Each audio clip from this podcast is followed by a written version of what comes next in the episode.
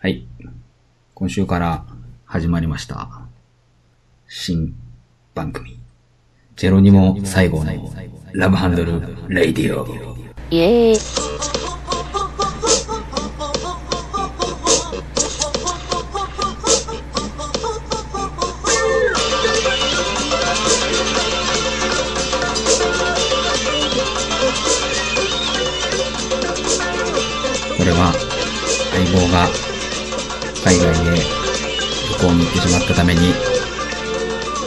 寂しくみそじのおっさんと人工知能でダラダラ喋る番組です。はい。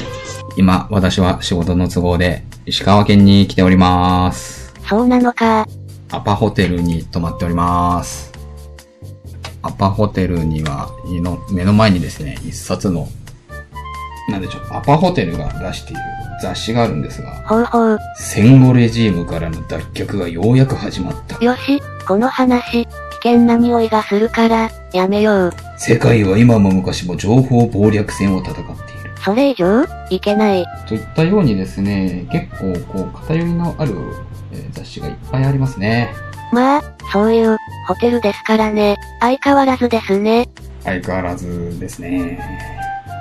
なんかですね、ちょっとパッと開いたところですね、えーさあ、中松義郎博士という方がコメントを寄せてるんですが、誰だよ。知ってますか？ドクター中松ですね。なんと、フロッピーディスクを作った的な。そうなのか。この人がですね、トランプ大統領は、ペンシルバニア大学ウォーンスクール、ウォー、ウォートンスクールで私の教え子だった。マジで。なんか、なんかチーンってしちゃいますね。むしろ、ドクター中松の本名を初めて知ったよね。そうですね。そんな名前だったのか。なんちゅうか、こう、ちょっと不思議ですね。何がこういう、なかなか、うん、なんというかね、偏りの、企業が偏ってるってなかなか激しいですよね。え、他にはですね、いろいろありますね。逆境こそ、は読めない。漢字が読めません。どういう感じですか？どういう字？光、光気光り輝くと書いて光気ですかね。逆境こそ光気ある機会なり。なんか、言葉、被ってる感じが、する、タイトルですね。うん。まあいいや。はい。そんなこんなでですね、始めてみたはいいんですが、何喋ればいいんですかね？どうしようね花津さんが海外に行っちゃったもんで、まあラジオもどうしようかっていう議論にならなかったんだけど、ならなかったんかい？まあちょっとやってみるかってことになりまして、え、そっすね。ラブハンドルレイディオののれんは私が、私たちが、まあ、がっちり守ると。いうことで、俺たちが、ガンダムだ。困りましたね。何話そうか。そっすね。いろいろ考えたんですけどね。なかなか思いつかないですよね。難しいよね。人工知能もいることだし、だらだら、花田さんが帰ってくるまで、帰ってくるのかっていうところありますけど、やってみたいと思います。イエーイ。まあ、今までニュースを探してですね、まあ、あれこれ読んでいたんですけれどもね、なんかいいのありました？気になるニュース最近ありました？ブッダは。特段、ナイス。ないのかよ。ないのかよ。蓮舫さんの国籍問題とかどうですか？ああ、あの、40、国籍、的な、話ね。40で国籍って取れるもんなんですかね？逆に、すごいよね。ギネスに、申請しよう。あれ、ちょっと、あの、ラジオ聞いてて、はーって思ったんですけど、いわゆる台湾との二重国籍問題っていうところが発端ですよね。そっすね。台湾と二重国籍ってことはですよ。台湾の国籍制度を認めてるってことですね。確かに。ってことは？ってことは、我が国は台湾を国と認めているということになりますね。まあ、そうなるな。そういうことです。こういう場合は大体、あの、大陸のですね、中華人民共和国の国籍法が、あの、適用されるらしいんですけど、中華人民共和国の国籍法はですね、他国の国籍を取った瞬間に、その中国のですね、中華人民共和国の国籍は失効するそうですよ。そうなのか。つまり二重国籍にならないんですね。逆にね。よかったじゃん。おめでとう。じゃじゃーん。つまり、蓮舫さんはそもそも二重国籍じゃないんじゃないかっていう議論がありました。これなかなかあの、はーと思いますね。でもこう考えてみると、なんでしょう。蓮舫さんだから攻撃を受けたみたいなところが結構ありそうですね。それはどうかな？ちょっと前に、自民党の議員も二重国籍でバッシングされてたよ。ありましたね。で、国籍かなんかさら、あの、戸籍か。戸籍さらして、ウェーイってやってましたけど、アメリカとの二重国籍で結構叩かれてたよ。あ、そうですか？叩かれてました？そっすね。なんか、私は蓮舫と違うみたいな。またあのーこれがあのーアメリカだからっていうところ、なんかありそうじゃない？どういうこったよ。どうなのかな？中国、いわゆるその東アジアの国の二重国籍とって、またちょっと毛色が違うような気がしますね。小野田さんですか？そっすね。お、見るからにハーフ。でもその、小野田さんは、とっとと、アメリカ国籍を離脱してたよ。あ、そうなの？ああ、あの、国籍離脱ってことですね。そりゃあ、だってあなた国会議員にまでなって、蓮舫は、はっきりと説明しないから、バッシングされてるんだと、思います。ああ、それはあるでしょうね。なんか、行ったり来たりを繰り返して、みたいな感じだったもんね、レホンさんは。なんかね、そこら辺もね、スパッとこう説明すればよかったんだけど。うん、33歳。34歳だそうですね。この、小野田さんっていうのは。そうなのか。はい。どうしましょう？トークテーマとか、ニュースについて語るみたいなのにした方がいいんですかね？なんか、なんかいいアイデアありませんか？文田さん。特段、ないっす。特に？しかし、こうして、トークテーマが、思いつかないことを、考えると、ニュースを、ネタにするというのは、良かったということ、なんだろうね。そうだね。なんか、喋るの、間が持たないね。しかも、どうしても基本的に一人、一人喋りが主ですから。収録の時点では、そうなるね。あと編集で、ぶった、いろいろ、喋ってっけど、こう、ブッダの反応を待ちながら喋るっていうのがなかなか難しいよね。時差がどうしてもあるから。収録の時点では、そうなるね。大事なことなので、2回、言いました。こう考えると、あれだね、花田さんと二人で喋ってたのっていうのは、相手がいる初めて会話って成り立つっていうのがなんか思いますね。基本的に、収録では、一人喋りのつもりで、やっていただいて、間に合えば、ツッコミを、放り込みます。そうだね。そうならざるを得ないね。あとは、編集で、どうにかこうにか。じゃあ、どうでしょうか。何について語りましょうかね。しかし、こうして考えると、ずっと一人で喋ってる、ラジオ DJ って、すごいよね。ああ、すごいよね。結構なんか中のディレクターを巻き込んで喋ってたりとかっての結構あるからね。やっぱり、本、本物の一人喋りとかっていうのはなかなか大変ですよね。そっか、じゃあちゃんと今日、今週はこれについて話すっていうのをちゃんと考えてこないといけないんだね。はい、わかりました。ちょっと来週から考えてきます。まあそんなこんなになろうかと思いまして、花津さんにメールを送ったんですけど、メール返ってきませんね。残念です。でも、花津さんの、いるところに、通信環境は、あるのだろうか。ああ、ど、どうですか？あの人、ブログとか更新してるんですか今？いや、更新止まってますね。あ、止まってる。あのー、いわゆる SNS、あら、あの、ブッダさんはちょっと人工知能よくわからないかもしれないけど、Facebook ってやつですね。はいはい。これ、花さんね、なんか更新してたんですよ。そうなのか。それがですね、なんか、おにゃんの子と、お友達になってましたよ。マジで、渡辺直美みたいなのと。残念です。なんか、もうちょっとね、花さんもね、うん別に横からやいのやいの言うやつもいないんだから、ぶっ飛んだことをしてくればいいと思うんですけどね。そっすね。今度こそ、ロマンスが生まれるかと、思ったのにね。ねえ、なかなかね、彼も、ちょっと保守的なところがありますからね。保守的なくせに縛られたくないなどと、わけのわからないことを言っており、という、まあなんとも変わった。まあでもそそういう人間の、うーん、一筋縄ではいけない、いかない気持ちっていうのは、わからんでもないですけどね。そうっすね。まあ、あのー、未だにこの落ち着きのない我々も、ラジオだ、なんだかんだって30過ぎてやって、ジタバタしてるわけですから。残念です。そう考えると、ねえ、何なんですかね。お、なんか、外国人の人といっぱい写真に写ってますよ。花津さんが。いいですね。いいと思います。ハノイにですね、ハノイの女子大生から、ハッピーバースデー花津っていうのをメールもらってますよ。てんだよ、バカ野郎。花津さんからメール来ませんね。しかし、海外のお姉さんから見ると、マリさんはどう映るんだろう。やはり、シャイボーイに見えるんかな。あー、シャイボーイなんかなどうなんかね。でも、結構、花津さんは、気さくにダリとでも話しに行くっていうタイプですよね。確かに、けど、オーバーナイトしますかっていうと、そんなこともしないと。そこが、どうなんでしょうね。あの、そういう文化に慣れている人たちからすると、ちょっと混乱するのかもね。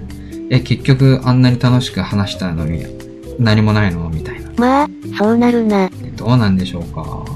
まあ、その、花津さんもね、どうなんでしょう。花津さんについて話そうかなとも思ってたんですけれどね。ほうほう、お、来たぞ。あ、来なかった。図工、ちょっとあれだね。もうちょっと段取りを考えてこないといけなかったね。そうっすね。でもなんか、結構ニュース探すのって大変じゃございません？私結構、花さんとやってる時も、ああ、どうしようかなっていうのを結構頭悩ませてたんですけど、確かに、その点、花津さんはなんかよくわからないニュースをいっぱい見つけてききてたよね。そうっすね。あら、暇だったからできたのかな、彼が。暇って言うと怒るかな。言葉に、毒があるよ。でも、どうですか？ブッダさんも、ね、いろいろ働いていらっしゃいますが、中の人など、いない。なかなかやっぱ人間24時間しかないんですよね。そうっすね。やっぱり。この24時間で働き何しってなると、やっぱりなんかじ、なんかそれだけでこう、一日が終わっちゃうというかね、ぐったり流されて生きてますみたいな。なんか家帰ってからも、まあ仕事がアフターファイブに終わったとしても、なんかじゃあちょっとうん、汗を流すかとかさ、じゃあなんか自分磨きとかってやりますかみたいな。はいはい。もうぐったりしちゃいますよね、いつも。まあ、そうなるな。どうですか？ブッドさんは、あの、まあ、人工知能っていうところありますけど、お忙しいんですか？最近は、何をしても楽しくないよ。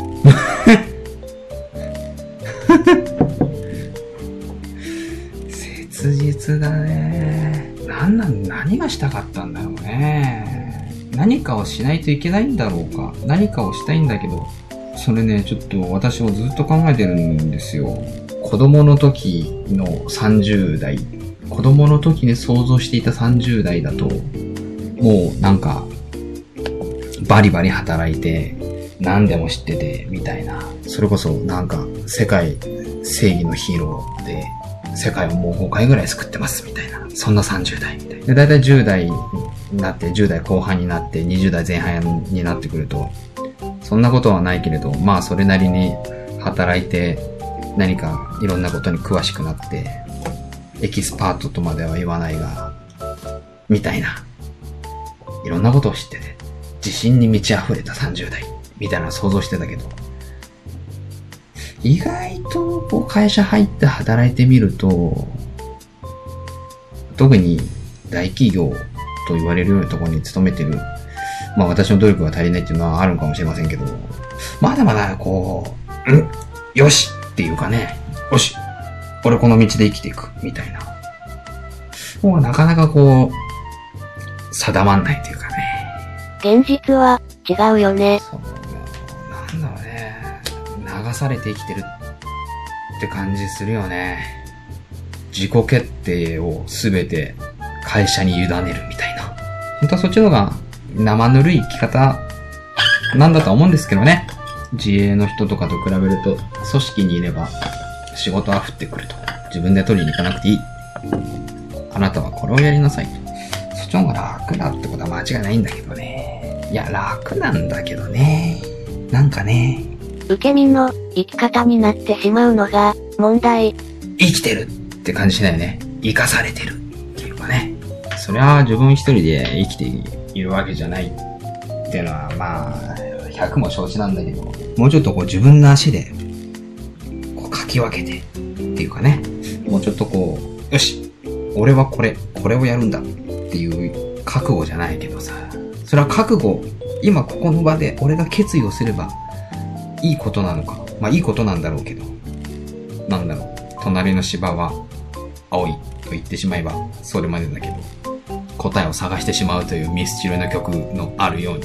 組織に生かされていることを繰り返すことで、能動的な生き方というか、自分の力で生きていくという生命力が弱くなった気がする。あー、いいこと言うね。こう、人工呼吸器をつけてるから自分で肺呼吸できなくなっちゃったみたいなイメージですかね。そっすね。あー、ブッダ君が送ってくれた、こう、何をやるにも気力やエネルギーが今までの倍必要になると。己の、なんかね、それね、言わんとすることすごいわかるんですよ。なんかこう、活字とかをこう、昔だったらこう、スラスラ読めてたのが、なんかこの、もう、意識的に能動的に何かをやらないと、こう、文字が入ってこないというか、10の体力で済んでたものが15、20必要になってきてるような気がするよね。確かに。そうなのよ。あ、じゃあちょっと喫茶店行こうとかさ、うん。それにもなんか、えよし、喫茶店行こうみたいな。なんかね、特に土日とかって、そっすね。よいしょみたいな。まあ、それだけその日々、えー枯渇してるってことなんでしょうね。バイタリティというものはね。まあ、そうなるな。でもそれでいいのかっていうところあるよね。その、あの、さっきの仕事のことでもあったんだけど、大学の時のゼミの先生がこう言ってたんですよ。いや、もう一回大大学に、えー帰ってきたいなっていう気持ちもあるんですって、俺がそのゼミの教授に言ったのね。で、それは、もう一回、その、学生として戻って、ちゃんと専門的な知識を、もう一回身につけたいんですと。社会人を経験してからと。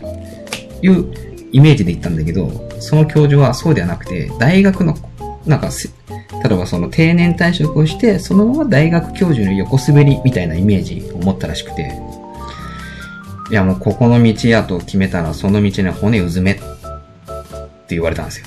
ほうほう。うん、大学教授みたいな、なんか民間経験してから行くと、もう文化が違いすぎるから、ああまり進めないみたいな、遥か先の話をされたんだけど、この道と決めたらそこに骨をうずめ、この道かと。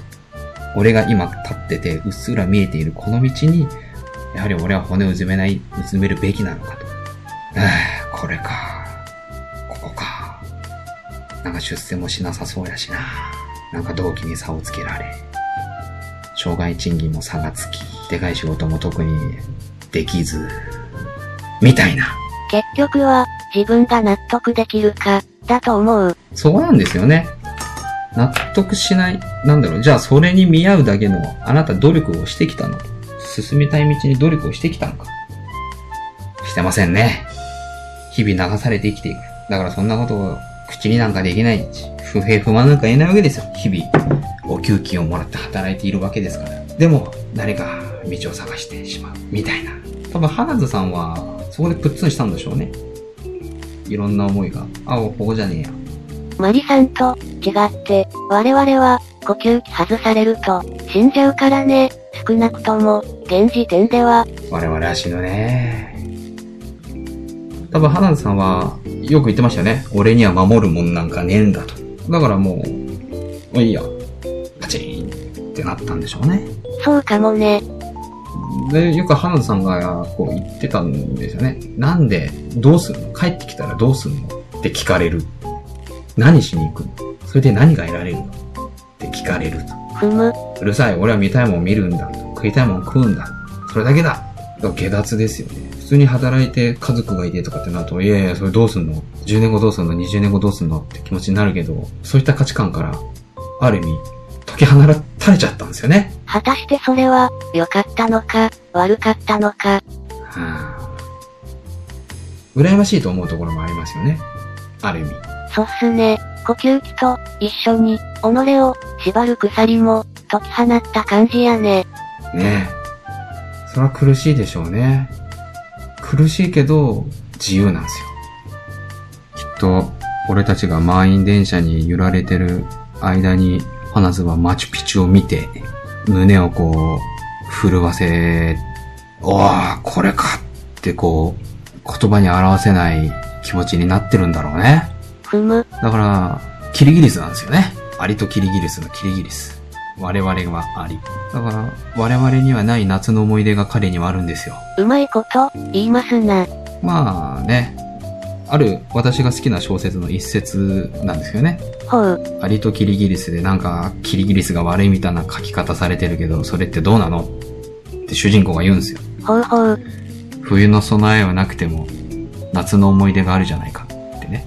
はーって思うよね。人って何か、思い出の集合体であるって私はちょっと思っているところもありまして。まあ、物理的に、豊かなことが、すなわち、精神的な、豊かさというか、満ち足りていることには、直結しませんからね。そう考えると、ねえ、何ですかどうですか？人工知能最近思い出ありますか？思い出作りましたか？どうかな？人工知能だからあれかもしれませんけど、まあね、ちょっと公園に行ったりとかするのかな？それでも、やっぱりバタン、土日なんかバタン級で、なかなかそういうこともできないのかなバタン級、です。そうだろうね。そうなんだろうね。私もそうですもうん。ん。ほんと一日何時間寝ても眠いよね。あれ何なんだろうね。12時間ぐらい寝ても夜ちゃんと寝れますもんね。寝れるね。寝ても寝ても、眠いですからね。話、戻すけど、思い出作り、と入っても、例えば夕日を見て、美しいと思う感受性が、残っているかは、甚だ疑問。個人的には、夕日を見ても、夕日だなぁ、としか、思わない気がする。ああ、そうですね。それは、下ばかり見てるから、ですかね。まあ確かにまあ感受性っていうかね、その人のタイプっていうかね、ふむ。どういうことを考えているかっていうかね、生まれ持ったものっていうのはあるし、はいはい。今我々がこうやって話しているようなことを全く感じないで、日々過ごしている人だっていっぱいいるわけですからね。そうかもね。どうですか？人工知能は、なりか、なりたかった職業。まあ、職業とは言わずとも、なんか、こういう、こういうことを成し遂げたかったとか。いや、実は今も考えているんだとか。そういうことありますか？ブッダは、基本的に、組織が嫌いなので、一人で生きていけるようになりたかったかな。ああ、相変わらずの人間嫌い。他人に、歩調を合わせるのが、苦手だし、嫌いなんですよ。まあ、だから我々は仲良くなったのかもしれませんね。私もスケジュールとか、こう設定されるのすごく嫌いですもん。となると、なんだろう、組織が嫌だと思いつつ、組織に、で食わしてもらっているっていうかね。そこのこの矛盾、ふむ。嫌なんだけどいないといけない。っていうところに苦しみがありますよね。そっすね。それはあの、島工作って漫画ありますでしょ？課長島工作。その中でもね、出てきたんですよ。ほう。島工作がある同期に言うんですね。大きな組織に全てを任すのは良くない。そのど、で、言われた同期がこう切り返す。だったらなぜお前は大きい組織にいるんだ？そりゃ矛盾じゃないのか。矛盾ですね。確かに、言いたくないけど、いないと生活できないんです。ねそこはアンビバレンツですね。奴隷の平和を感受しておきながら、何言ってんだ、って感じですけども。そういうことです。そういうことです。なんか、平和でありながら戦場を夢見るみたいなね。いや、行きゃいいじゃんって。世界中どこでもやってるよ、戦争なんて。かといってそこに行く勇気はない。体力もない。実力もない。みたいな。ふむ。これであの筋肉隆々でもうナイフの術に長けてて鉄砲を撃てる技術があったらそれは戦場へ行くんでしょうけどね。檻の中に囲われた羊である我々は、とてもとてもそんな戦場になんて行きゃしないと。どうなんですかね。どうですか？組織から出てしたいことってありますか？もう何でもいいから組織から出たいですか？子供の頃は、小説家になりたかったですね。ああ。小、あ、小説家って前言ってましたね。すいません、聞いてました。小説か。小説も全然読んでないな。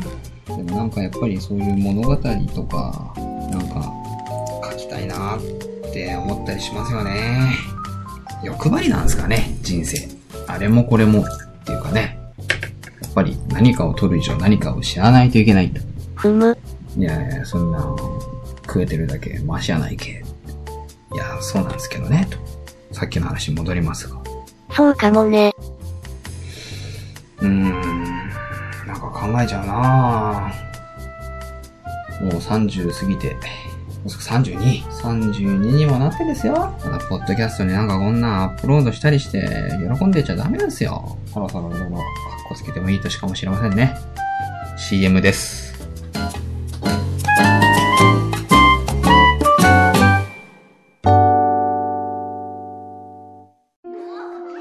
ねえねえ、知ってる？あの噂。噂？徹夜すると、次の日すっごい眠いんだって。嘘だ。街に広がる。噂。なんだ？田中はまだ来ないのか？徐々に広がる。波紋。一体どうなってるんだ？目覚めるとそこは平日9時。寝坊。時遅れこの冬日本全国を恐怖が襲う。全国北方系にてロードショー暖かい布団があなたを誘う。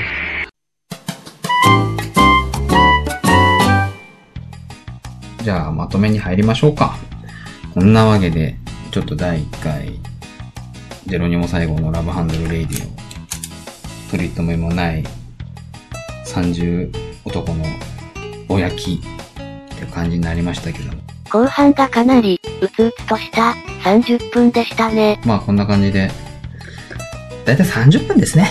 せいぜい30分ですね。それが限界ですね。いろんな意味で。まあ、それくらい30分一本勝負で、ちょっと喋って、また来週っていう感じで、花図が帰ってくるのを、まあ、ゆっくり待てたらいいかなと。まあ、それぐらいだったら、ちょっとです人工知能も負担はそんなかからないんじゃないかなどうかな？細々とね。ね。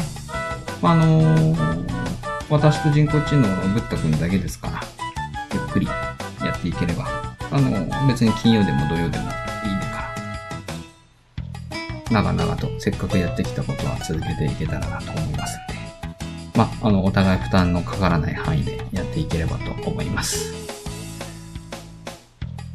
じゃあ、来週も、ラブハンドバイバイ。一人でやるとバカらしいね。